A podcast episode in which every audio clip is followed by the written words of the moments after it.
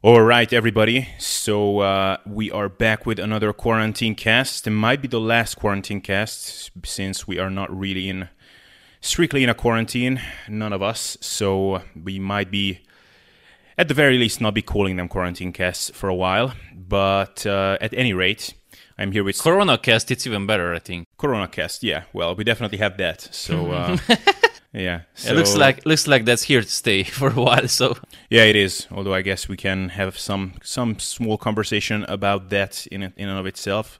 What should we think of the coronavirus? But at any rate, so you just heard the voice of Sotak András, who's my regular partner in these episodes. So András, how are you doing? I'm good. Aside from the fact that I am once again sunburned. And I'm quite frustrated because, you know, I've been staying in the sun trying to get a tan, but I do the mistake of trying to, you know, also be productive in a sense. And I just don't have the patience to lay there, so I just walk up and down. And given the nature of, you know, the sun being in a certain position, it just hits me at a certain angle usually. Yeah. So I end up pretty much my upper back and my shoulders get burned to a crisp, and then. Other than that, I'm pretty much white. Yeah.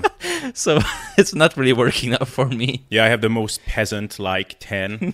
So, you know, my arms, like, forearms, first third of my upper arm is completely tanned, and my neck and face is tanned. But if I take my shirt off, then it looks awful because the rest of it is white. Oh, yeah, that's called a farmer's tan. Yeah, it is exactly like that. But it's crazy. The sun is just so punishing in the summer in this part of the world. It's just crazy. I mean, I've had some hot summers in other countries as well, but I always noticed, man. I mean, in every place, I guess you get to that point where the summer is really nice at first, and you're glad that it's nice and sunny and warm outside.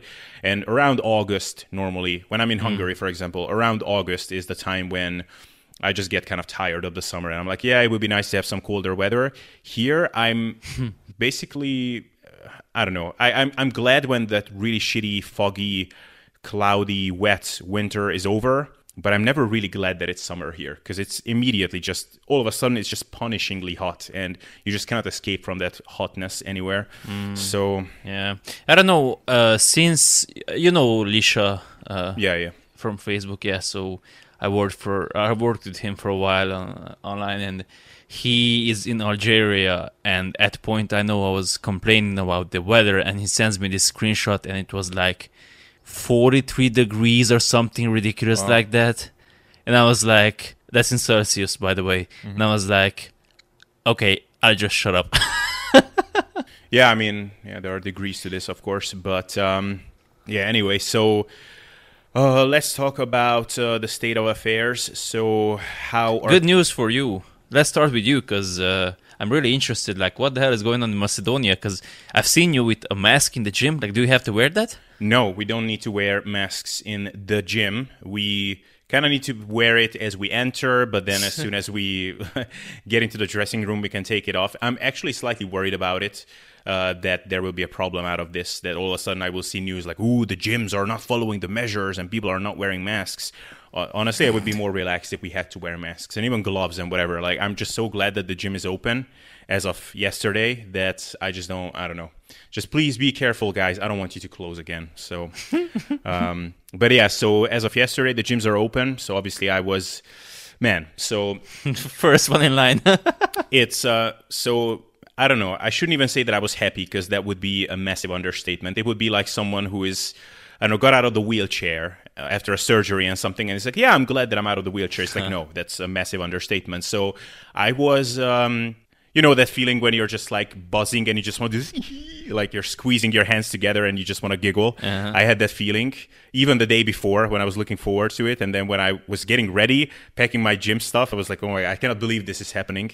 And when I entered the gym, I looked around and honestly, I couldn't believe that I was standing there. It was a surreal experience, and that's the feeling I get when you know I see a beautiful woman naked in front of me. I'm like, shit's about to go down. Now, honestly, I the level of happiness that I felt yesterday, I don't know when I felt like that the last time. It was, and not just before the gym and during. It was. first of all, I didn't want to leave the gym. So I had this feeling of, man, like, what if they don't open tomorrow? Like, what if this is my last chance to be here again? It's I just wanted to just do another exercise. I'm like, fuck, but I did all the muscle groups that I wanted to train. Like, okay, I'll do calves as well. It's like, okay, I'll do some abs. It's like, oh, I don't want to go. So eventually I left, and I was still happy after that. And I hit up a friend, or, well, a guy that I know here. And it's like, hey, do you want to grab a drink? I feel like celebrating today. So, and normally, I mean, I hope he's not listening to this. Normally, he's the one who is hitting me up, and I'm kind of coming up with excuses. And now we went out, and normally I'm like, okay, I'm getting tired. It's almost 11. I kind of want to go home. And it's like, hey, do you want to go to another place, grab another drink somewhere else? And yeah, I was the one who just like wanted to keep staying out. I'm like, yeah, let's go somewhere with people. I'm like the biggest introvert you'll ever meet. It's like, let's go with some good vibes with a lot of people and whatever. It's like, ah, there are not enough people in this bar. Let's go to another place. And yeah, honestly, I felt like I was 16 years old once again, just like wanting to be out and whatever. So, yeah, man, whatever happens from now on, yesterday was amazing. Oh, that's great to hear. That's definitely better than my first time going back, obviously, due to obvious reasons. I mean, you know, I unofficially, I had a far shorter break from the gym. So, yeah. There's one of the guys who also trains people was like, I was like, yeah, well, first week, you know, I just do a couple of deload workouts. So I was like, you son of a bitch. He was like, other people get back to the gym after 3 months. You're starting in the first week when gyms are opening, you're taking the deload. Yeah, I mean, that opens up a whole topic in and of itself, that I really feel like there are times in our lives when we really feel like the world is kind of split apart into two parts, and one part consists of people that are going through the exact thing that you're going through, and then there's the rest of the world. So, I don't know, when you fall in love, for example, that's one such moment. Like, you're just in a different headspace. Like, all your friends think you're acting stupid, like, you seem obsessive, you have this weird, dreamy look on your face all the time. It just seems like you're a retarded person. Like, nobody understands what you're doing. And you cannot really share that feeling with anyone. Nobody understands what you're going through, but you know what it is like.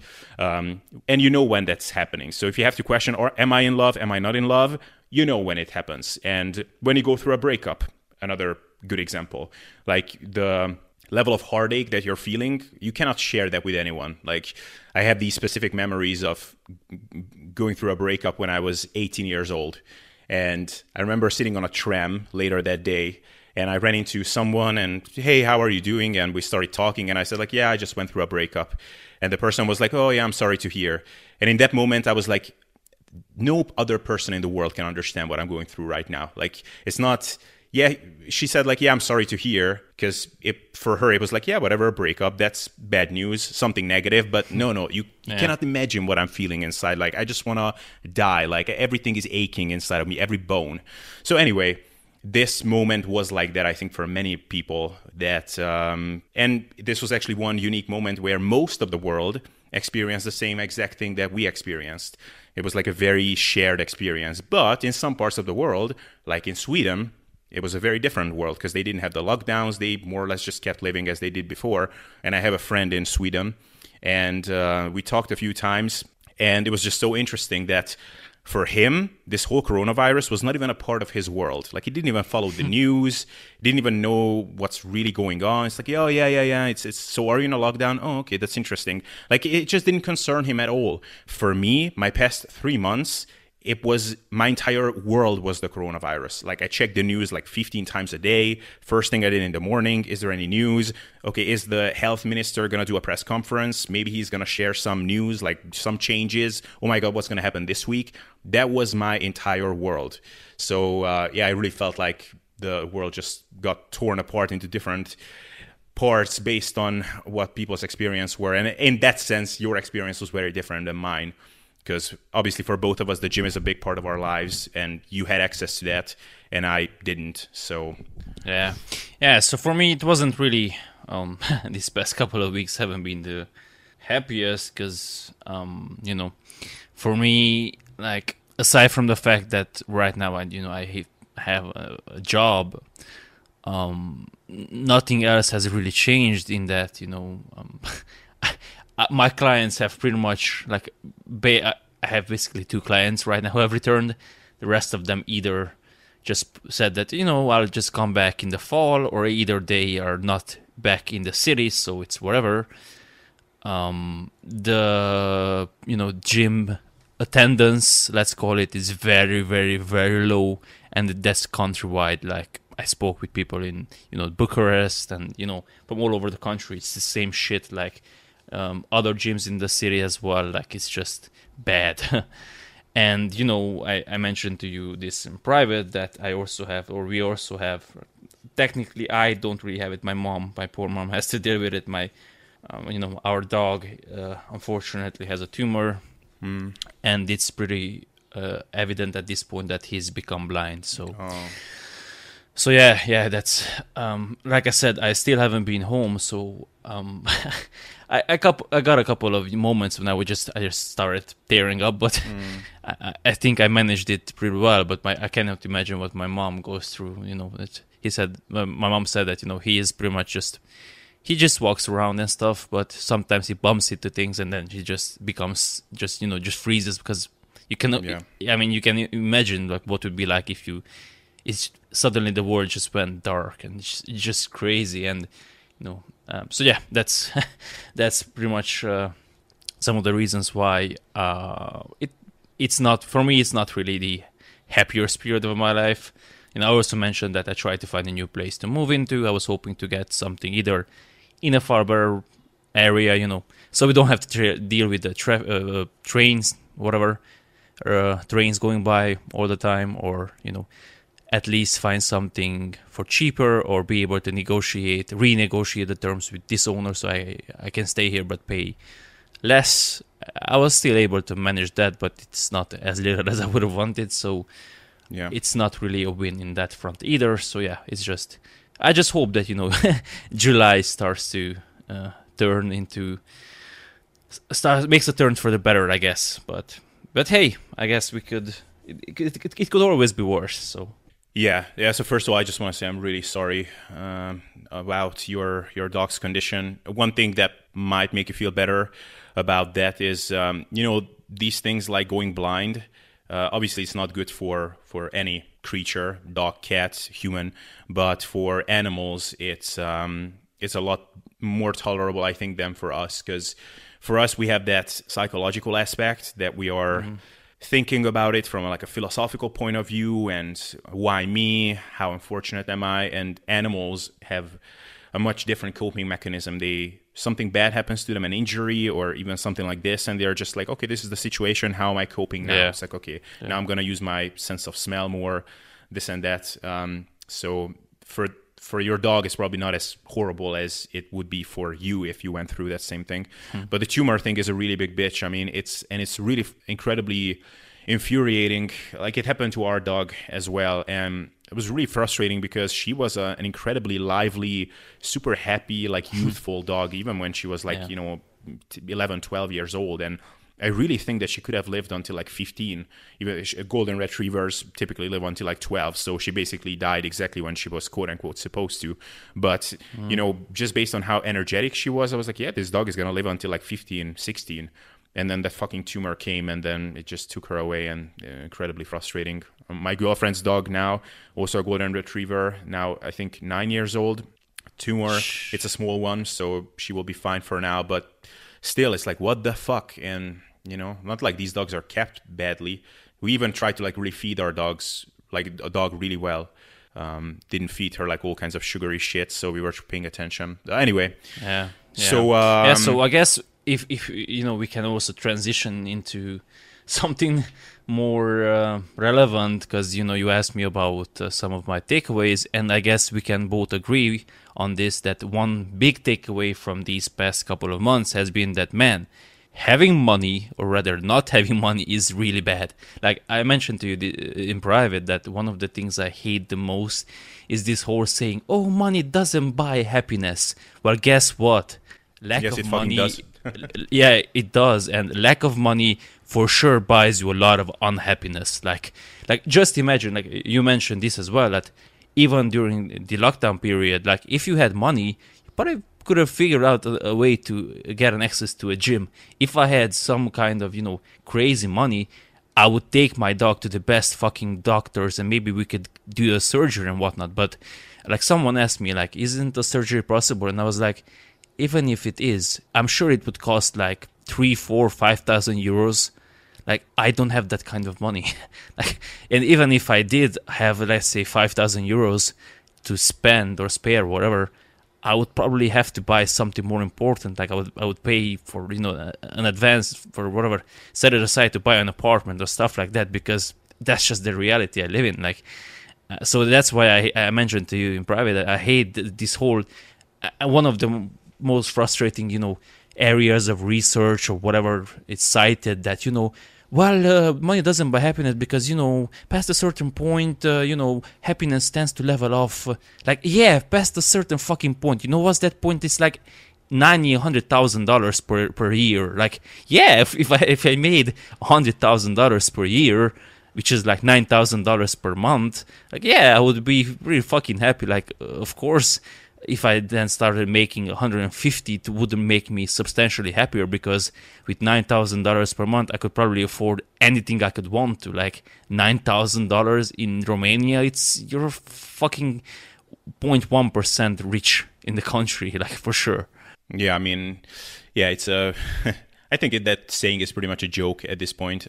Just the biggest question is, how many ways can we make fun of that saying? I mean... pretty much anything I can think of in my life that brought me happiness eventually, in some aspects, was related to me investing into something first. Like me coming to Macedonia, meeting my girlfriend. That was a really expensive plane ticket that I bought to come here, because it was kind of in a shitty time that I bought that plane ticket. When I went to New Zealand, one of the best experiences of my life, that was a really expensive plane ticket, and housing is really expensive there. Now, during the virus, I had 1 month when I didn't work out at all. One of the worst months of the last 8 years, at least. And, you know, all in all, I invested more than 1,000 euros into the gym stuff that I have at home. And it was not as good as having an actual gym. If I had the funds to rent out the best gym in the city, then that would have been even better. But still, my life quality increased substantially when I had my gym set up at home. So, yeah, I mean, it's just a silly thing. But, yeah, I mean, that is definitely one of the big lessons for me, and I guess by extension of that, it's also that you know, as shallow as it might be, and as much as we have to diversify our happiness portfolio, as Eric Helms would say it, which is, or Alberto Nunez, I don't know who is the originator of that saying. It's very true, but yeah, man, I just cannot fucking live at this point in time, at least, without working out. And of course, the better I can work out, the better it will be. But still, like, at least when I was able to, like, train legs effectively, and I could do some, like, cable movements and whatever, like, it just added, whatever, 5 happiness points to my level of well-being instantly. So, and that was actually, just as a tangent, you know, I didn't work out for a month. And that was because at a certain point, it was just so hard to get into a freaking routine with all of this. This might be just something fun to hear for others, that, like, no, whenever I decided to commit to something, like, I just kept like being punched in the face by annoying circumstances. Like, at first I was like, okay, I'm going to go to this outdoor kind of gym park, which is, like, not really a gym park, just a couple of, like, bars and whatever, where you can hang and do some pull-ups. Then those got locked down. Okay, couldn't go there.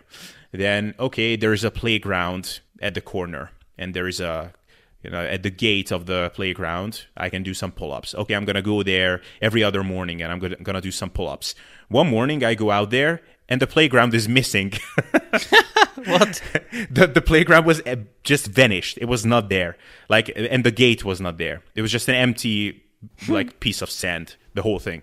It's like, what the hell happened? How did they do this? Like, last night it was here. I went for a walk at 4 p.m., whatever, when the curfew started. It was here. So they just demolished it, and actually just now they built it back. They built, like, a more modern playground or whatever. So, yeah, I just freaking couldn't get into a routine with my workouts. And at one point I was like, yeah, you know what, guys, fuck you. I'm not going to work out. That was not a good idea, because my well-being got even worse. But, yeah, I mean, as soon as I could at least do something, then it got, like, infinitely better.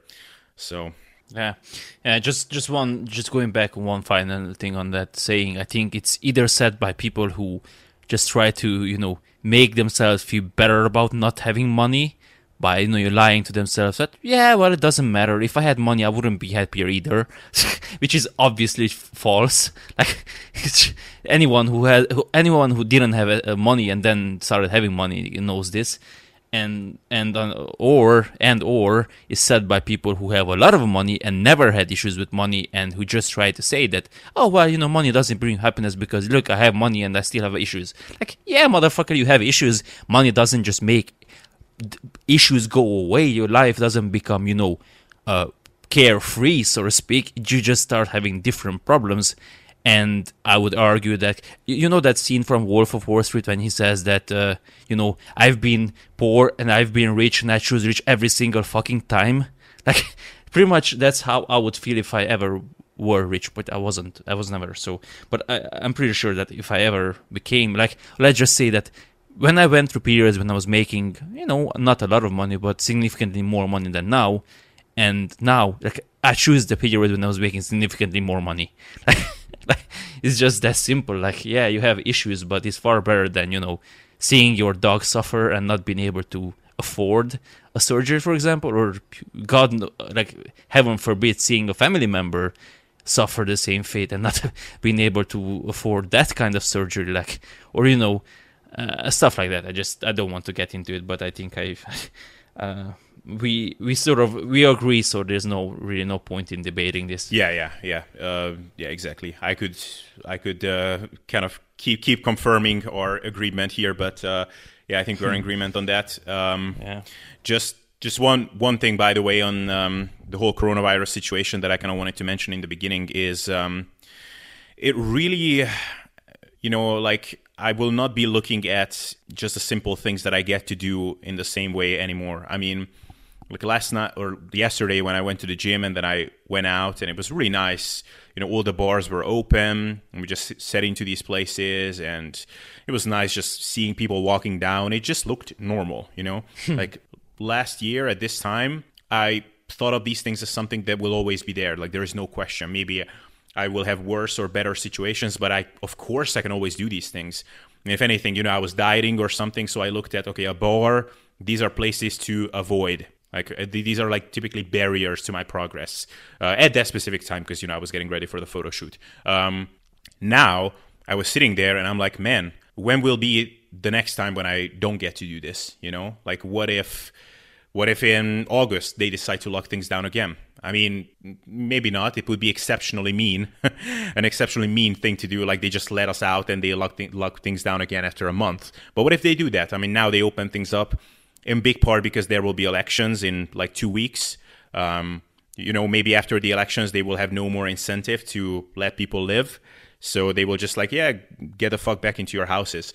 So who knows what's going to happen going forward. So, yeah, I don't think my perspective will be the same on many things after this. And but I would hope that if this happens the next time, I will be better able to cope with it.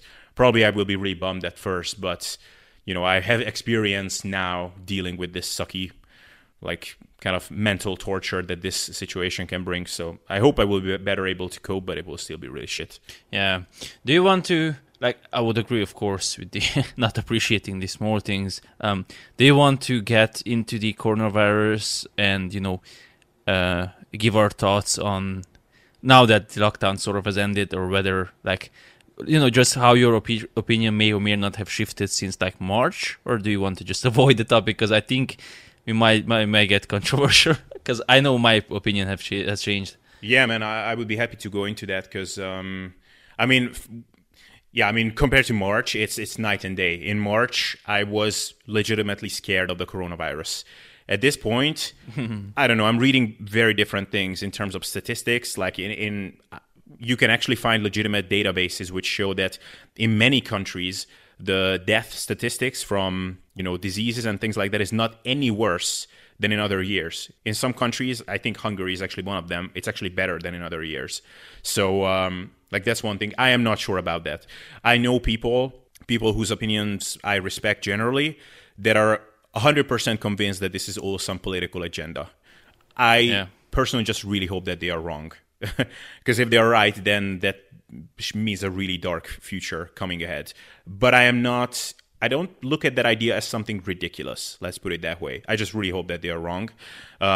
One thing that I'm like 99% sure of is that, so far I didn't understand, how is it that in Macedonia, I think the last time we spoke on this quarantine cast type of episode, I just said that I don't get it. Why are we still locked down? We have 20 cases a day or something. Well, since then, we had, I think for the last month, pretty much, every single day was over 100 cases.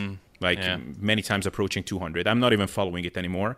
And meanwhile, in Hungary, for example, where they didn't even have serious lockdowns at all from the get-go, gyms were functioning, many things that were completely locked here were functioning. They started easing things up way sooner than here. For at least 6 weeks, everything has been basically completely open. I speak with my mother regularly. She says that you can go to huge marketplaces, closed marketplaces, where maybe a third of the people are wearing masks. Even people that work in the stores are not wearing masks. So don't talk to me about people respecting the measures better in other countries. And then we can also talk about other countries, for example, in this region, like Greece, Serbia, Bulgaria. They have the same mentality as Macedonians. It's all kind of similar cultures. People like to be together in big crowds, very social. People are very open. Don't tell me that they respect measures anymore. And people went to freaking football games with full crowds in Serbia. They have a fraction of the numbers that we had in Macedonia. And I was like, how is that possible? Well, now I figured out how that's possible is that a lot of countries are just straight up lying. And nobody can convince me otherwise. I mean, either they're doing tests wrong here, and they're catching, I don't know, the common cold instead of the coronavirus, and that's what gets detected, or just a whole bunch of countries are just lying about their numbers because it does not make any freaking sense. So that opinion of mine shifted radically. That's for sure. Yeah. I feel the same way. I was actually looking up some videos. People perhaps interested in checking out. One is about Eric Weinstein calls attention to WHO China influence, which is on the GRA Clips channel, and the other one is Melissa Chen, who talks about the WHO and how sort of Taiwan was warning them in January that this new virus is or can be spread. Because supposedly, I don't know if you remember, back in January it was stated that it cannot be spread. It doesn't have human-to-human transmission. I don't know if you remember that. It was, the report said that it's only transmitted through animals and whatnot. and they knew that pretty much in January, and they just ignored it. I don't know what it was. Then there is the whole situation with the masks, that initially that they said that you shouldn't wear masks.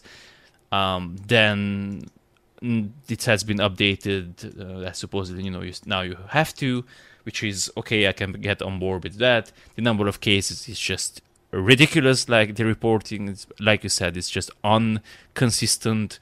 I've heard many, many reports over here in Romania that people have been offered to...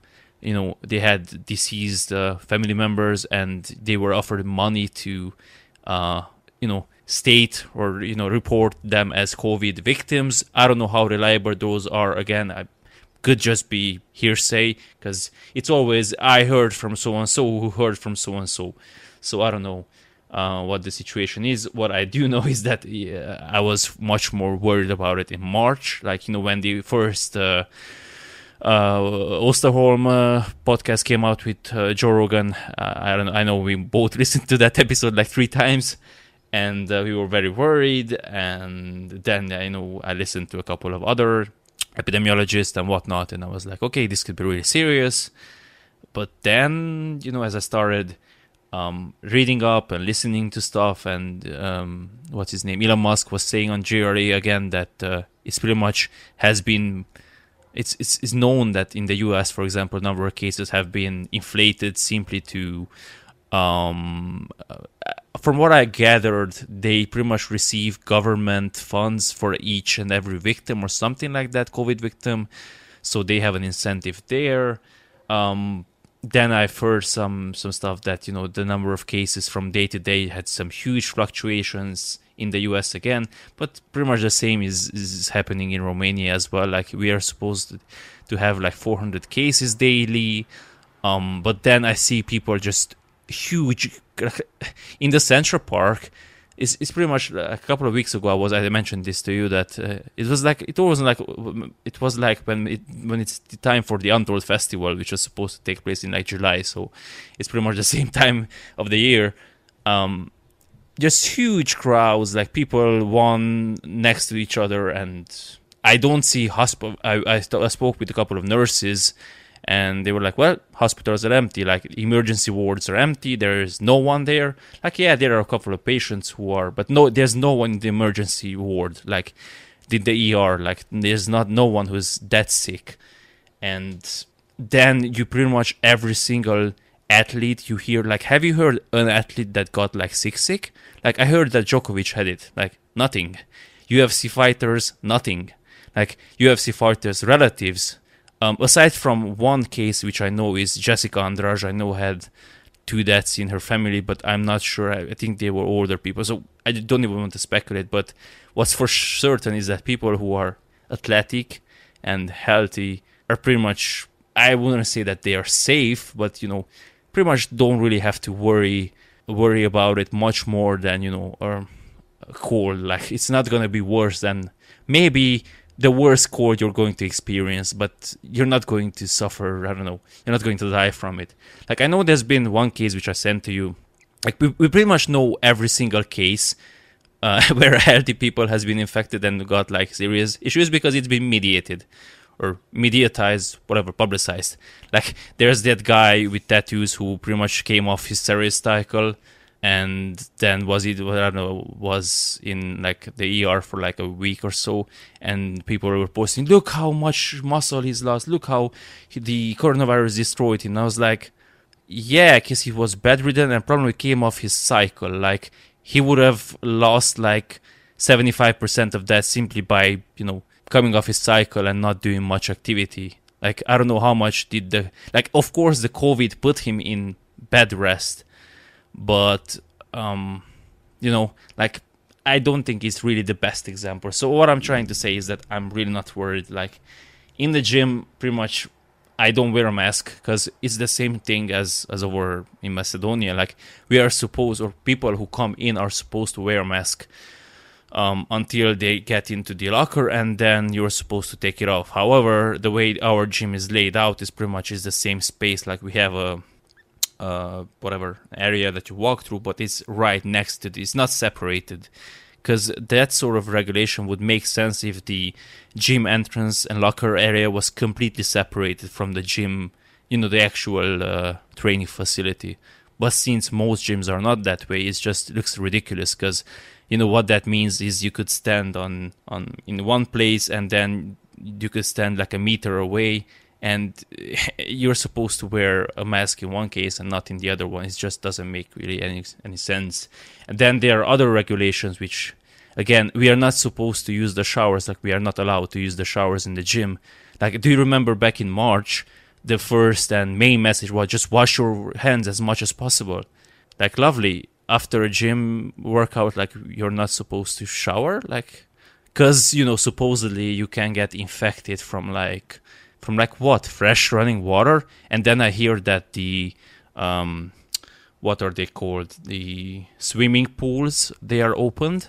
Like, what? It's the same fucking water. Like, people are swimming in the same fucking water, and that's allowed. But, you know, going to the shower and just, you know, washing yourself with fresh water is not allowed because that's supposedly more dangerous.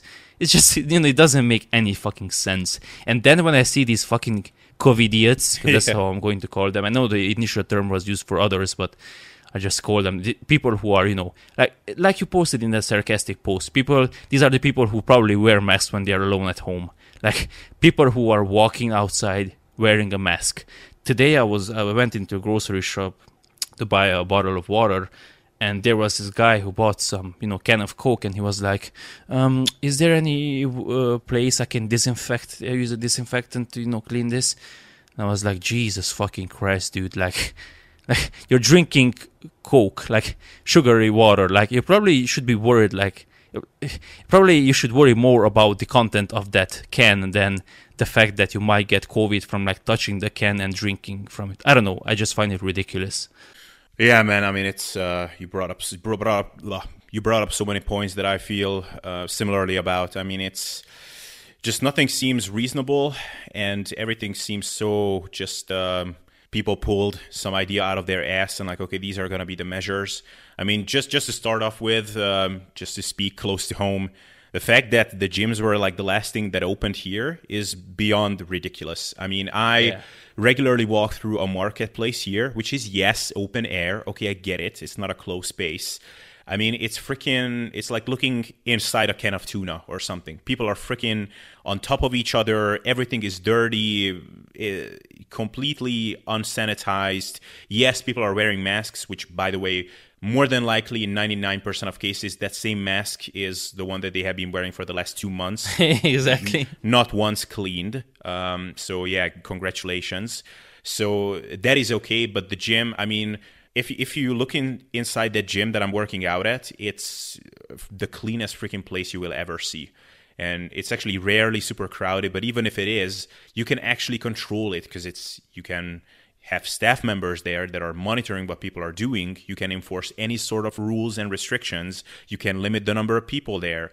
You can whatever, pull the machines further away from each other, whatever. If you see that someone is breaking the rules, you can kick them out. You cannot do that in a bunch of places that were open. Public transport, like a bunch of examples. So that is ridiculous.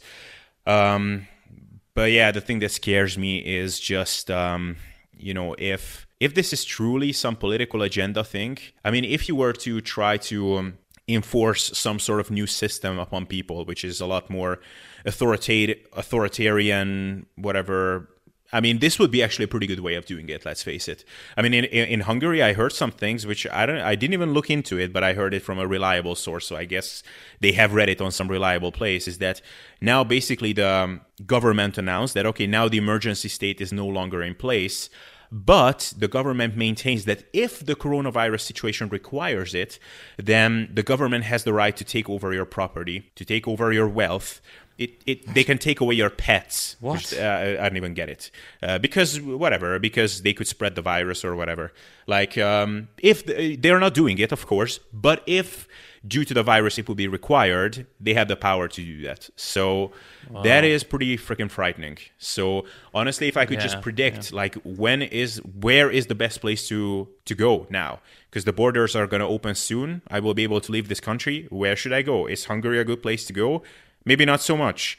Is Greece, because they're like irresponsible enough that the government is not going to do anything even if things get bad. Maybe that's the best place to go. I don't know. Like it's not a good thing to be a part of the history books. I was really hoping that we will live through a time which is not going to make it into the history books because it's going to be just too peaceful and boring.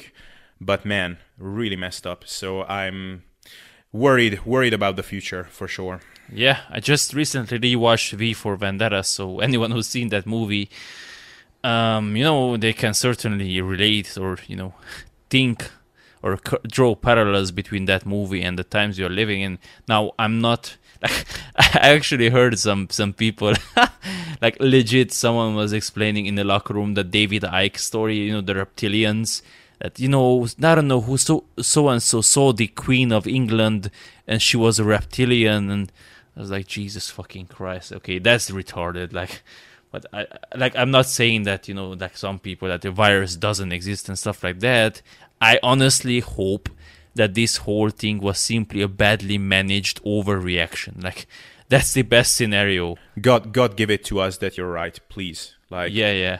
Like, that's what I hope for. Like, literally, like, yeah, this was a mess, but simply we are humans and we were too clueless and didn't know what to do, and we thought that, we just, it's pretty much we made a overly emotional reaction and stuff like that, and it wasn't anything premeditated in the sense that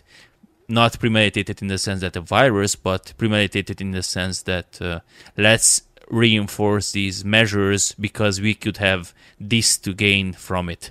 Like, I just hope that that's not going to happen, but yeah. It's The thing that actually made this whole thing harder for me is that I really felt alone with this whole thing here. Like, you know, I mean, obviously we talked about it, like you shouldn't be glad for other people's suffering. And if someone is going through some shit thing, it doesn't make your experience any better. And of course, that's all true, but it at least helps if, like, let's say if we were roommates and we were both like pissed off that our gyms are closed, then it would have helped that we can like rant to each other about it, right? But like I felt so alone here because like, for example, my girlfriend, like her life basically didn't get impacted by this whole thing at all. Like she still went to work. She didn't go out for drinks with her friends, but that's not something that it's like super important to her anyway. Right. She still spent the same amount of time with her family. So whenever I talked and you know, conversely, my life was like completely turned over by this. So whenever I was ranting to her about this, I almost felt like I was ranting about the Iraqi war or something. Her reaction was like, "Oh yeah, it's really bad." It's like I could see that she doesn't care. You know, like in theory she knows that it's really bad, but it doesn't impact her. So it was, but yeah, man, in Macedonia is so full of COVID-idiots, like you said. Like yesterday, I was out and people, you know, just young people walking up and down, and I saw some of these people, which I will use a Hungarian technical term here. The listeners won't understand. Öntudatos faszkalap. Just like, you know, open space, and I just see this whatever 22-year-old girl with this completely like superiority complex just screaming from her face, wearing a mask in the middle of the square, like no people around her, and I can see this look in her eyes, like just she was even like shaking her head kind of constantly, like, "Oh, look at all these people not wearing masks. It's horrible." And I mean, so, and actually, like, I see a lot of these, because I was tuning into the health minister's press conferences, and man, my Macedonian improved so much in these past 2 months. I was like understanding everything from those freaking press conferences, like, and I was reading through the comments under them, and like 9 times out of 10, people just all caps complaining that they are like not locking things down, like look how many cases, like why don't you do something? And I'm like, man, why don't you just comment straight up, like, I demand to be locked up, I don't want to be allowed to leave the house, like why don't you complain about that? Like just make it straightforward then. So that made it even more frustrating. I can only imagine how frustrating it must be to, you know, because if people don't, you know, relate to your struggles, whatever, but if it's your actual relative but significant other, I would imagine that would make you feel really lonely. Like, if you know, it must be like something like, well, if it's like you're supposed to be my other half, and not even you can, you know, understand what I'm going through. Like, who can? Like, I can only imagine that. I mean, I was alone, but you know, my colleague lived very close to me. He moved. He was luckier in the sense that he found a new place, and it's actually a very good place for. He will pay the same amount I'm paying here, but it's a far better place and far better apartment. So yeah, good for him. But at least, you know, we had each other. It sounds a bit weird, but yeah, we had that. You know, we had the gym. We were able to train, and at least we were able to do that because you know, he was saying that he was training like 3 to 4 times per week, maybe. And I was like, I trained like 6 days a week because shit, if all went wrong, at least I had this to rely on. Like, yeah, I didn't do much today. Yeah, maybe I ate too much, but shit, I at least trained. At least I had 2 hours of actual productive work, something that, you know, improves my life in a way. Because if I lost that, and then I had, you know, pretty much no money, no gym, no one to, you know, talk to and stuff like that, and then I would have been depressed. Yeah, exactly. It's I don't know. Speaking of that, actually, I'm actually very pleasantly surprised by how I came out of this. Because honestly, I couldn't really judge how my physique changed. Because here in the house, I have a magic mirror, basically, which shows everybody like 5 body fat percentages slimmer and like just muscular and whatever. Like my girlfriend, she like fluctuates in weight all the time. Like sometimes she gets like chubby, then she loses weight, whatever. You know, I love her. I always think she's hot, but that's what she's doing. And she always stands in front of that mirror and she's like, "Oh, actually, I didn't put on that much." And I'm like, honey, you kind of did. But that mirror just shows everybody super hot. So I couldn't judge it based on that. So I took that most muscular selfie in my gym changing room mirror, and if I compare it to the ones that I took before the gyms closed, it's like, actually very, very similar. I'm not as lean, and maybe I lost some size, but I actually went back on the machines that I was using before, and on some, I didn't lose any strength. I could maintain everything with the stuff that I was able to do here. On some, I did, but nothing like super substantial. Like, I don't know, like two reps. It's like something that I was able to do like 15 reps with. Maybe it's like 11, 12, something like that. But just what I wanted to say why I started this is like, so I have this set up now. So I have like a cable thing that I'm able to use, so I can do like cable curls and lateral raises and whatever. So I was like, yeah, actually it's not that bad. Like, even if the gyms never open up, this is pretty good. Man, I used the cable stack in the gym. Oh my goodness. Like, I was like, oh, so this is how it's supposed to move. It's like the smoothness. It was just like out of this world. It was like, holy shit. It's just like... yeah, man, honestly, I'm freaking out. Like, when are they going to close it down again? Because I'm pretty sure it will happen, but at least if I can use it for another, like, 2 months. If I can use it for another 3 months, at that point I will be like, you know what? I'm not even going back. Close it down. I accept my fate. Just please let me use it for another 2 months, and then I will be, like, satisfied. Anyway. Yeah, I love the enthusiasm in your voice when you talk about the cable stack. Yeah, yeah. I don't even want to think about that. Like, no fucking way. You know, like I really at this point I really do hope that colleges start in October, because that means a bunch of students will come back. Initially, I was hoping that I was like, you know what, even if they don't come back, at least the apartment prices will go down.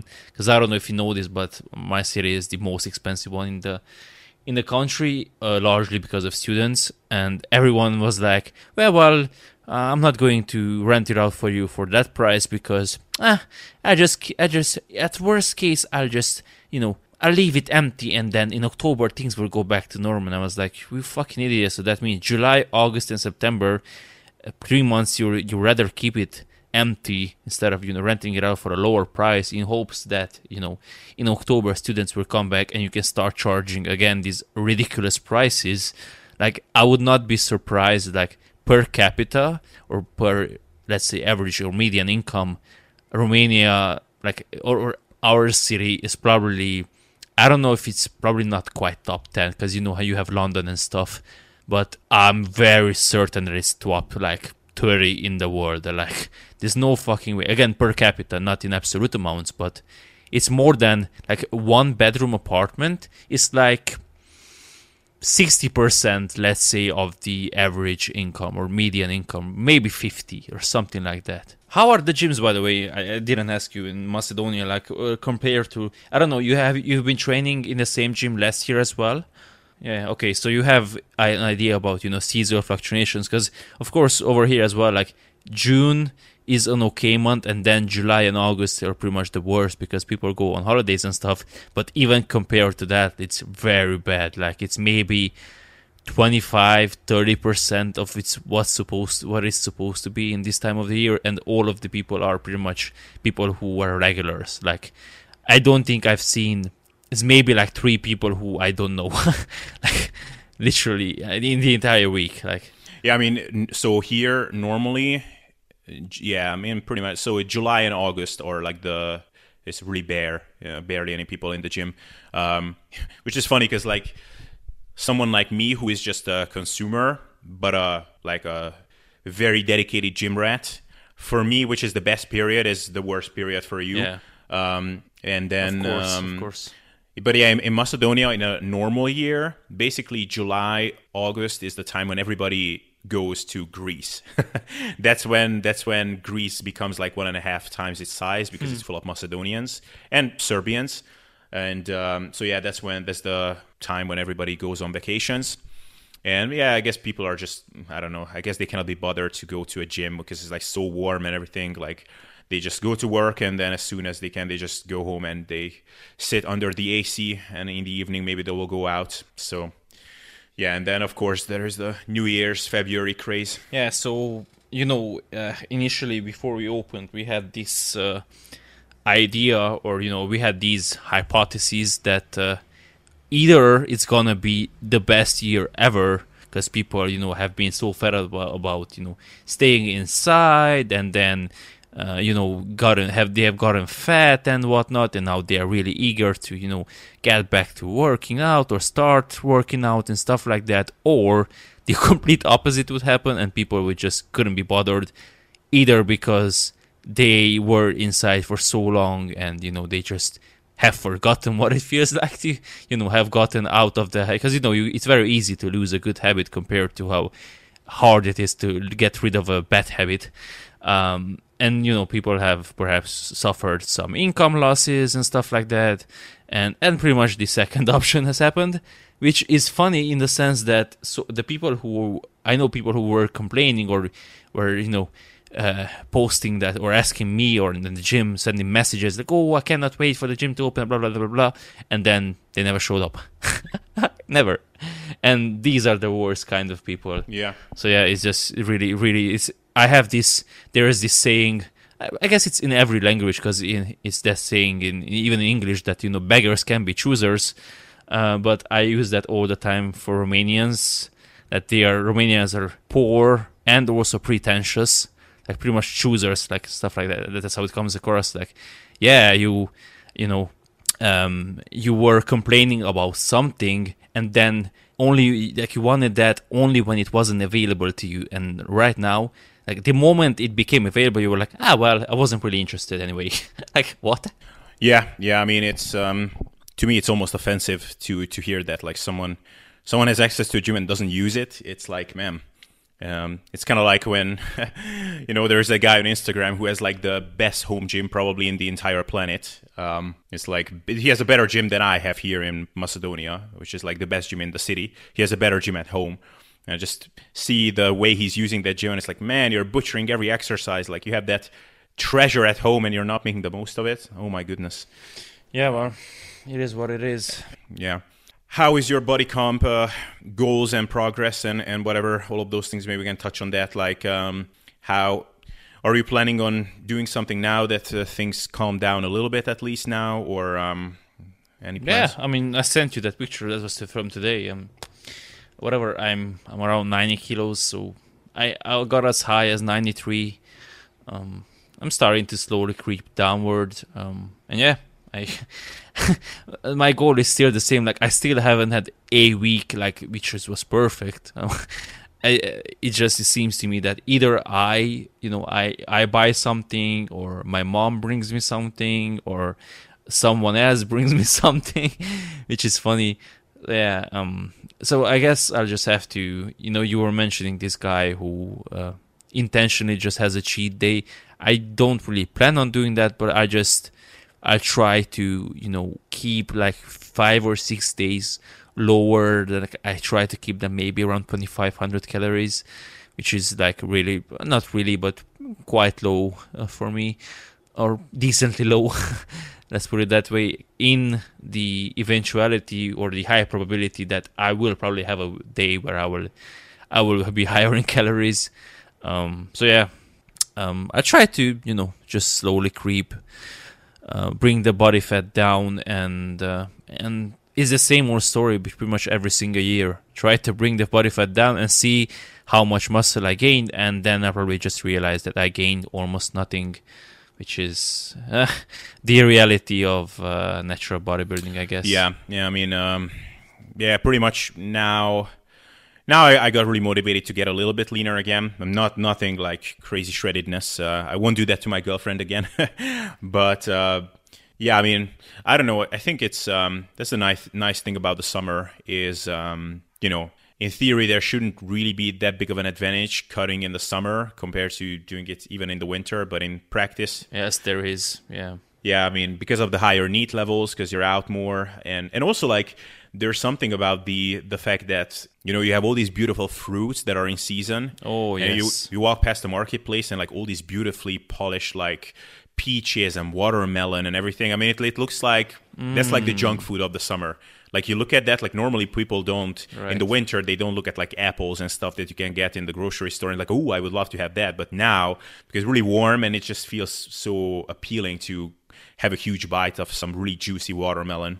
I actually have 2 big pieces in the fridge waiting for me. So there you go. A really nice thing actually is to put it in the freezer. I don't know if you tried that. Like carving it out from the shell, kind of cutting it up and putting it in the freezer. Oh my goodness, it is phenomenal. But doesn't it become like icy, that it doesn't actually freeze? So you don't want to leave it in too long. Like maybe put it in like maybe an hour before you would eat. But then it just ends up in the same way, like same place. Yeah, so you want it to be like really cold, but not frozen, basically. That's what you want to do. Yeah, but mine has been in the fridge for like 2 days. I think I'll accomplish this end goal. Yeah, what I like to do actually is have like a pretty big piece like before a meal. Because I don't really like the thing that I like to do with fruits, which is like put a lot of sweetener on it and some cocoa powder, have it with some cottage cheese or something. It doesn't really work with melons, for me at least. So I like to have it like before the meal, and then I will have some whatever other fruits and some protein with it after. Yeah, I agree completely. And there's other factors which contribute or, you know, help you and aid you in fat loss, like none, or you know, not in the least the fact that, you know, you're probably like, unless you are like me or the way I was like a couple of when I was younger, like if you want to keep your shirt on the entire summer, then yeah, whatever, but otherwise, you know, you have to take your shirt off every now and again. And I really hate that feeling of being bloated and stuff and just looking disgusting even towards myself, so that's a nice bonus. And yeah, like you mentioned, bunch of fruits. I love fruits, so every single fruit you can imagine, I pretty much love it. And then there are fresh veggies. I just have some... I ate yesterday some tomatoes, which were good for the first time this year, because I had a couple of ones maybe like 3 weeks ago, 2 to 3 weeks ago. Those were terrible, like just pretty much like water, like no taste whatsoever. These were actually delicious, so that's a good sign. And of course, you know, we have some fresh cucumbers from our garden, which my mom brings me. I love those. And, you know, and they become really cheap, so you can make these huge salads for like very cheap. And then, you know, then you have some eggs or some meat or stuff like that, and you're on your way. So yeah, those are all good things to help you and, you know, towards your fat loss goals. Yeah. By the way, just some good news that I have for the listeners that are still with us is, you know, I've been asked in a couple of comments on YouTube to put on like a full day of eating or like show how I do the autoregulatory eating, whatever. And I decided like, fuck it, I'm gonna do it. So I will show, because now I'm kind of doing this fat loss thing. Just to get a little bit leaner. So I will do like a couple of different days. Like this is the day when I'm like pushing a bit harder. So I'm like intentionally trying to go like pretty low on calories without like tracking them. This is like a more moderate one. Maybe this is the day when I let myself go. I will eat out. So I will do like a couple. So I think that will be really helpful for people. Nice. Yeah, I actually had the same. I have a problem is, you know, I have this problem. You spoke about this. I have so many ideas and then I never really do them. And of course, ideas kept in your head don't really help anyone. So I had the same way. I was actually had hopefully you don't steal it. Okay, I'm kidding. I would do it in Romanian anyway. I had this exact idea of something similar to what you outlined here, which is, you know, rapid fat loss, but in pretty much in tiers. And the lowest tier would be pretty much, or highest tier would be considered the one in lowest in calories, basically. So that would be just, you know, your typical protein sparing modified fat, like just protein, like with from sources which are pretty much like not cottage cheese type of protein sources, because that has a lot of carbs, relatively speaking, from the lactose. But, you know, chicken breast and stuff like that, and just plain veggies with the lowest carb content possible, and that's it. And then, you know, the other tier would be, you know, add some other stuff, and then probably the highest, you know, lowest tier or the highest in calories would be probably something you would do or you do regularly, which is just eat healthy sources and don't bother with calorie counting, because the audience I would target with it would probably still lose fat.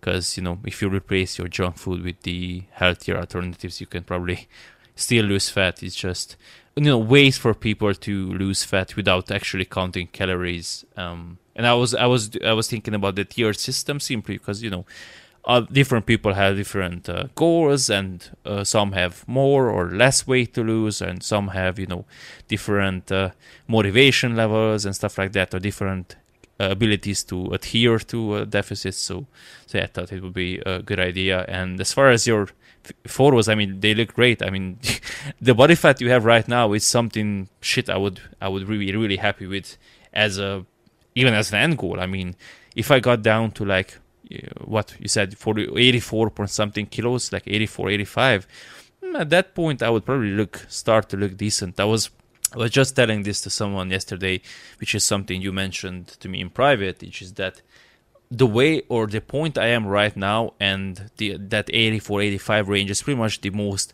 unrewarding period, and is the period that's going to suck the most, because from like 90 to 85 I'll just get smaller, and I'll just look worse. Like I won't be filled out, pumps are gonna probably get worse and worse, but I won't be lean, you know, in a way that people actually can notice, or, you know, be I wouldn't call it, you know, surprised or, you know, wowed by it, but simply to notice the whole, wow, you look lean. They would be probably like, oh, what happened? You look smaller. Like, what's going on?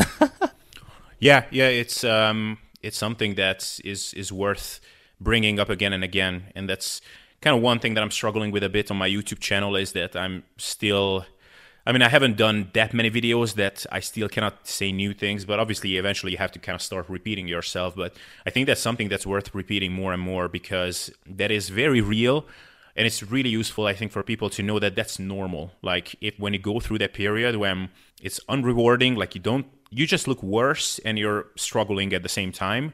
So it's kind of like, why am I doing this? And then at that point, so let's say you're at 90 kilos now. You start cutting, you go down to 87. It's like, wow, okay, that's pretty decent progress. Yeah. Like, that's 3% of like maybe pure body fat that you dropped. But you look kind of worse because your glycogen levels and everything is lower, so you just look flat and kind of soft. At that point, if you say, fuck it, and then you have like a big cheat day, then, you know, temporarily you will be like filled out, like you will have like better pumps again and whatever. You will of course feel great during eating the whole bunch of food, but then you obviously set yourself back. Whereas like if you just put your head down and you go for another like 3-4 weeks, then all of a sudden, and it's almost like overnight, like you have that moment when you take another selfie, it's like, oh, okay, now I see those new details, and now my body definitely has a better like shape to it and whatever. And it's almost like you never know when that day comes when you notice that. And when that happens, then all of a sudden it's like, then you're motivated to keep going, because then you have that reinforcement. And of course, from then on, the leaner you get, basically, technically the harder the diet gets, because then you start getting more hungry. But at the same time, it's almost like daily changes at a certain point. Like when, you know, when I was like 8% body fat and getting to 7%, then my body was screaming at me. I felt like so lethargic and hungry, but I basically looked better every single day. So that was very rewarding. So it's weird how that works. Yeah. I agree, and I mean, you know me, you know that's pretty much exactly what I did. And even in like, I keep thinking back that if had I stuck it out like in, you know, early April or something like that, because I mentioned this, that, you know, when I started the lockdown started in March, like when the gyms have closed, I was 88 kilos and I got down to like 86. Had I stuck with it, shit, at this point I could be 81, 82 kilos, something like that, and I would look freaking amazing. You know, whatever, relatively speaking, I will never look amazing because, you know, genetics and stuff, but compared to myself, compared to the way I look right now, I would look far better. And we all know it, like, we have a couple of people in the gym who have leaned out nicely in the lockdown, which is impressive, and I'm looking at them like, you're small, but you still look so great, like, god damn it. yeah, it's really... It's really, really funny how that works. Yeah, I mean, those moments of regret, the worst is when, so when I had those, I mean, from a diet and like fitness perspective, that was definitely the worst period of my life, when I was perpetually dieting, but I was binging really frequently. So I was still on the net balance. The trend was that I was getting fatter month to month. So like each month, basically, I ended up looking worse, but I was sort of dieting the whole time. It was just like, okay, 2 days of diet, huge binge. Okay, 1 day of diet, huge binge. Okay, maybe a week of diet. So it was like terrible. So, you know, after, you know, when I was like getting fatter and fatter, and I eventually like got up to like the fattest that I've been. And then I looked back at those past months and I was like, man, if I could have at least just, you know, just did half of the binges, or I ate like in like a surplus the whole time, I wouldn't have gotten leaner. but I still wouldn't be as fat as I am now. I could have eaten a 200-calorie surplus. I would be completely diet fatigue-free by now. I would be probably sick of eating by now because it gets annoying to just keep eating in a surplus and whatever. Like, you kind of feel soft. You have the urge to like do a mini cut, but no, I keep eating in a surplus. Like, it kind of gets annoying.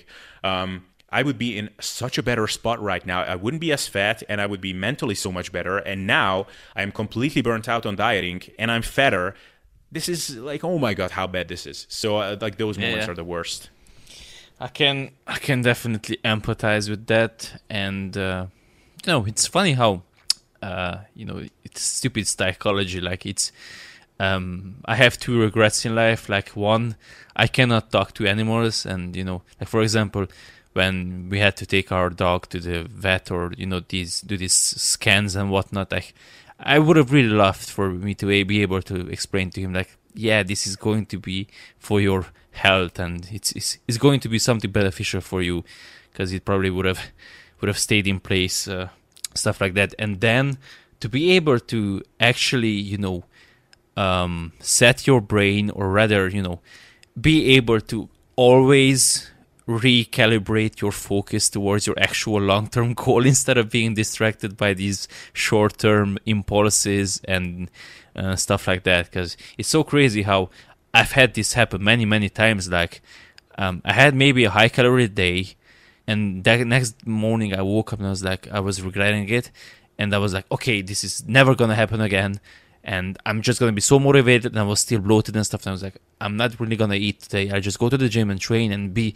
And then I went to the gym, I trained, and on my way home, I forgot everything. And I went to the store and I got something which I wasn't planning on doing, or maybe I got home and I was like, okay, I haven't eaten anything all day, let's just get again something delicious and stuff like that. And like, looking at it from the outside, like, I would be like, what the hell are you doing? Like, you have this goal set up, why can't you just stick to it?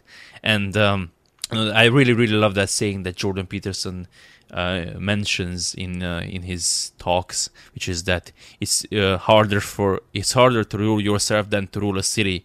And that's unbelievably true, because, and he uses this example as well. Like, he says that, you know, how many of like people who don't agree with that, like, just think how many of you have said that January 1st, you know, I'm gonna start exercising, I'm gonna stop drinking, and I'm going to quit seeing that toxic friend. And then what do? 2 days later, you haven't gone to the gym, and then you're drinking with that guy who said you're never gonna meet again. Like, what? Yeah, it's I mean, that is, you know, probably a lot of people that are listening to my stuff, and you know, maybe they are, I don't know, they haven't gotten close to their physique goals and whatever, and they see me and they see as someone who has this amazing self-discipline and whatever. And I know that there are much more disciplined people on this front than me, but it's really, when I think of other goals that I set for myself, and I remember specific goals that I set when I was, you know, 4 years ago, 5 years ago, and, you know, like, some of them have been, if I would have followed through with those things, I would have accomplished them like 2 years ago by now. Of course, some of them were silly, like some goals you just set and you don't even think it through, like, is that even reasonable? You don't even have any sort of plan of how you're going to get there. It's just like really vague. Like, if I'm going to set the goal now, it's like, okay, by age 35, I will make $1 million a year. Like, I can say that, but okay, and how am I going to do that? No idea. So some goals are just stupid without an actual plan, but some were like not unreasonable. And some of them I didn't accomplish because I basically just, at a certain point, just stopped taking action completely. And now I look back, it's kind of similar to the whole fat loss thing, that if I just did like some tiny thing for that, like every day, but really the smallest thing, like if we're talking about a podcast, it would literally be like writing up like 10 words for a new podcast script or something like that. Like, it could be that easy. If I just did that, I would have accomplished a whole bunch of those goals.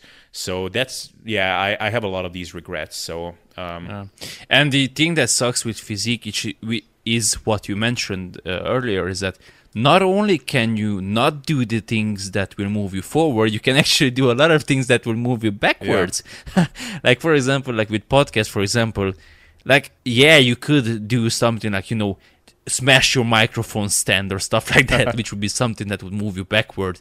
But like, realistically, you haven't done anything towards your podcast. Okay, you haven't progressed, but you still haven't published any episodes. Like, you're still at ground zero. But physique-wise, you can actually not just be at your current body fat level or weight level or whatever, but you can actually do a lot of harm and regress even more by not sticking to your guns, no pun intended. Like, another episode I would recommend for people to check out is an awaken, what's that term? Wake up call. There is a podcast from Jocko Willink, which I know is you don't really like him in the sense that it's so unreasonable. Like, so far, you cannot really relate to him because he just seems like an alien. Yeah. Which I understand. However, this episode is very good. It's called Becoming an... Let me look it up. A Supple Leopard. Just kidding. Yeah. So it's episode number 174 with Echo Charles. Set standards, become an eminently qualified human. And the episode pretty much walks you through the... it walks you through the... Marine Corps fitness report, basically, and pretty much it has a bunch of categories and whatnot, and you have a 0 to 5 rating, and they pretty much go through what it means to be a 5, for example with your diet. And I think he has a new book out, let me see, I think it's called The Code or something like that. Yeah, so another episode which talks about that is episode number 226 with Dave Burke, The Code, The Evaluation, The Protocols of Pat. So in this one, they go through not just... so pretty much the book is spanned from that and doesn't just talk about, Marine Corps standards, but rather standards for an eminently qualified human being. So pretty much if you wanted to be your best version possible, if you were a machine... what would be the things you would have to do? And you could compare that to what you're doing currently. And yes, 5s they would be perfection. Like, it would be pretty much like, it's like if Jesus is the perfect human being, like, this is what Jesus would do, like, in every aspect of his life or stuff like that. And, like, for example, with diet, like, 5 would be, I ate only the... perfect, I had this perfect diet in quotation marks, like every single calorie was accounted for, I ate only the amount of calories I needed, every single diet or whatever, every single food item was selected so carefully that I hit all of my nutrition requirements, I ate nothing that didn't contribute towards that my nourishment and stuff like that. Pretty much I ate nothing for my enjoyment, it was all for physical well-being and stuff like that, which I guess is debatable because sometimes eating for your mental well-being is also important, but this is from a different perspective. It's just interesting to listen to, and it wakes you up because I remember listening and it was stuff like that. Like, for example, they were saying how, like, most people have this idea that if you do, let's say you work at a job, if you do the stuff you are required to do, you think, how would you rate that? I'm like 4 or 5, right? I do everything I'm required to do. It was like, no, that's like a 1 or a 2 maybe. Like, just doing what you're required to do is barely the average, barely. Like, that's nothing. Like, that's expected of you. Like, you don't get bonus points or rewards for doing what you're supposed to do. No. Like, you should go out of your way to not only do what you're supposed to do, but anticipate problems that might pop up, like, and come up with solutions to fix those problems even before they arise and stuff like that. Yeah.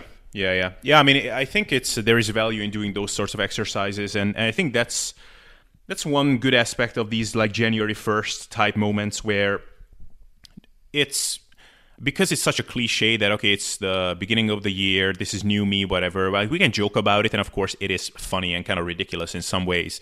But at the same time, there's a benefit in knowing, like, okay, this is universally the time when people are trying to make a change, so this is the time to reflect. And I think doing some big, like, journaling exercise and, like, okay, what are the areas that I want to change, whatever. Like, I did Jordan Peterson's what's it called? Understand myself? Yeah, I did the self-authoring program of Jordan Peterson, and it was great. And I later kind of made my own version. Like I did this writing exercise. Like I really systematically broke down my life and what are the priorities, what are things that I should improve on. And some things worked out, some things didn't. And of course, the big thing about all of these things is consistency, right? Like like constant application and constant reminders, because sort of it can easily become the thing that you mentioned about your diet, when in the beginning of the day you're so fired up about doing the right thing, but then when the evening time comes, it's kind of a different you. And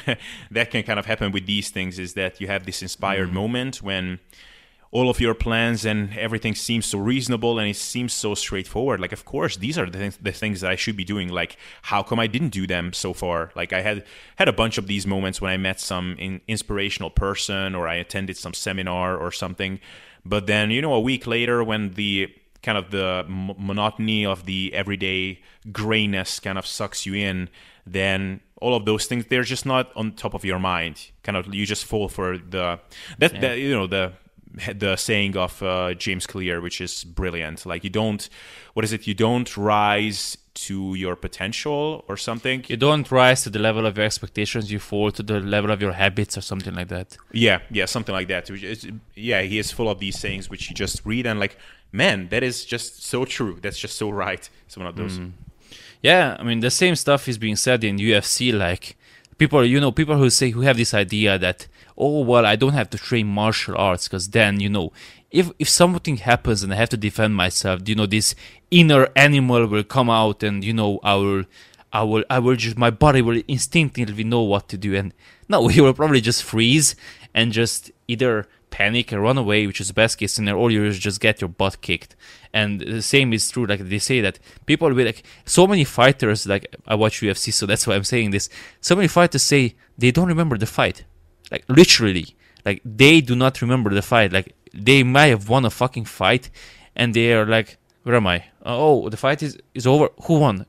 I won. Okay, great. Like, literally, like, and then you start wondering how were they able to fight, because they have drilled that particular move or those, this combination for thousands and thousands of times, and then it just becomes automatic. And that's how it has to be with your habits if you want to be successful. Because, yeah, if you have to, rely constantly on your willpower, or, constantly you rely on your best judgment, chances are you're not going to make decisions based off of that. And one thing I wanted to mention, going back to the advantage of being lean, aside from the fact that it's rewarding, is the vanity aspect of it and the attention you get. And I know that some people are more or less motivated by that, but you mentioned this, that you weren't really impressed by the attention you received when you were so lean. So, you said that I shouldn't expect for it to be life-changing. But, this colleague of mine, like, last week I sent you those photos. Like, when he walks around, like, everyone just looks at him like, what the fuck? Like, and he feeds off of that. And I know that it's really person-dependent and that's his personality, which is true. But, I would be fairly confident in saying that more people would actually do that than more people would not. Like, if they were in a body fat percentage where people would actually be impressed by them, or, would actually notice them, like, oh, wow, you look really great. Maybe it would make them think twice before, getting or, choosing that junk food over that piece of healthier alternative. Because once you get into that habit of, whatever, that becomes a routine for you. Like, you stand to notice that wherever I go, like, women look at me like, oh, wow, that guy looks really nice. And guys look at you like, oh, wow, that guy looks really, I wish I could look like that fucker, stuff like that. Like, if girls look at you with admiration and guys look at you with envy, I think it's much easier to stick to your diet. And again, that really only happens once you're really lean. Because if you went from like 20% to like 16%, like, yeah, but you did that, but no one will really care. And not many people will compliment you, you know.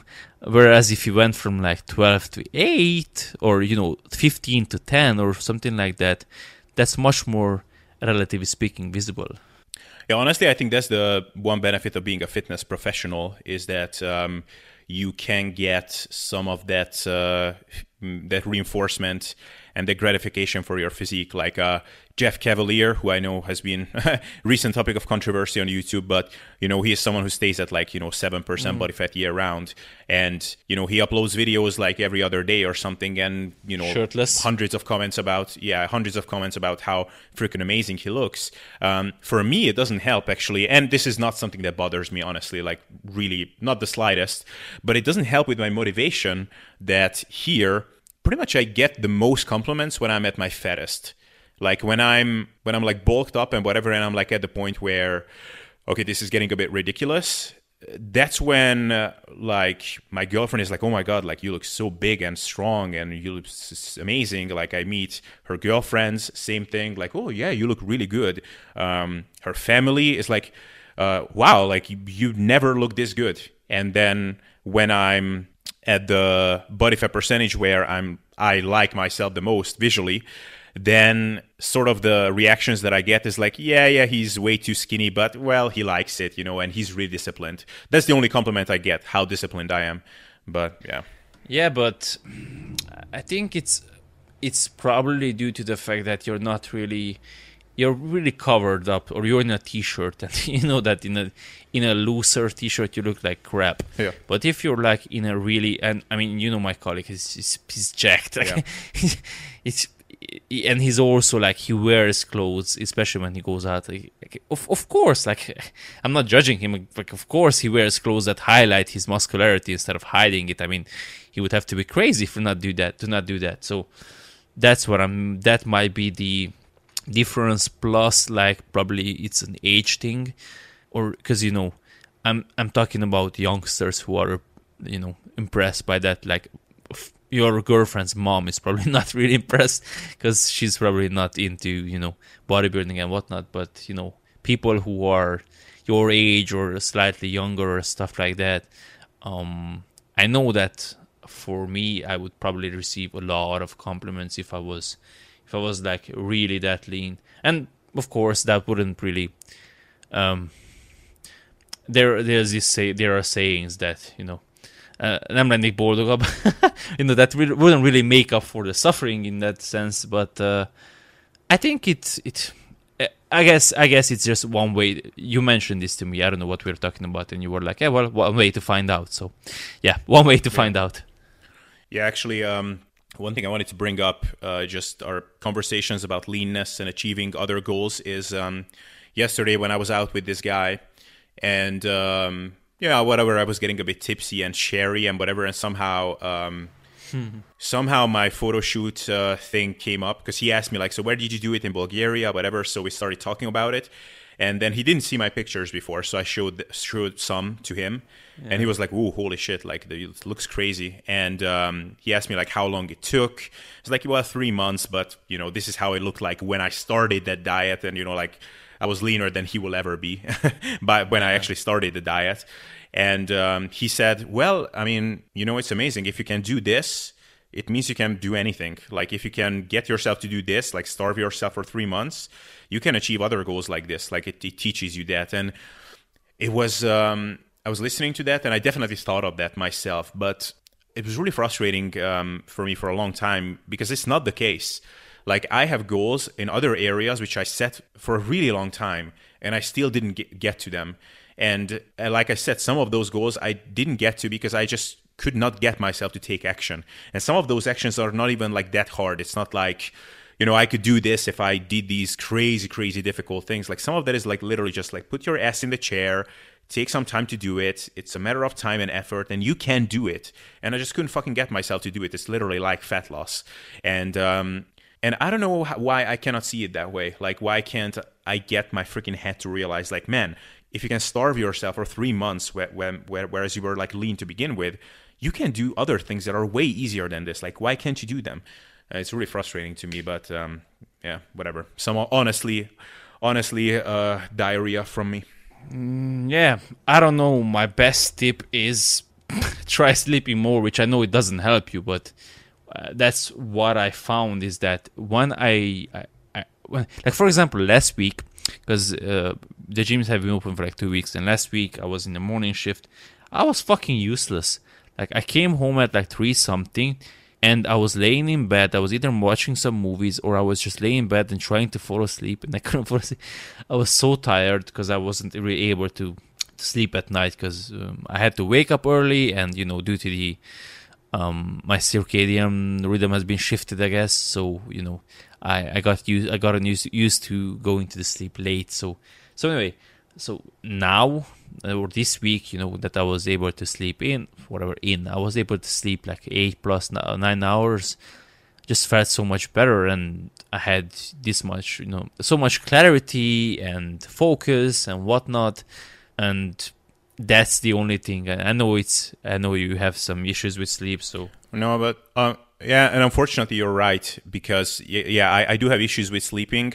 And I wish I could just say, like, yeah, it doesn't impact me, because it really does. Like, when I'm well slept, I'm a different person. Like, I am, honestly, like, I think I'm a fairly pleasant person when I'm well slept. Like, I'm relatively funny, relatively cheerful, whatever, not easily annoyed, whatever. If I'm, like, really sleep deprived, man.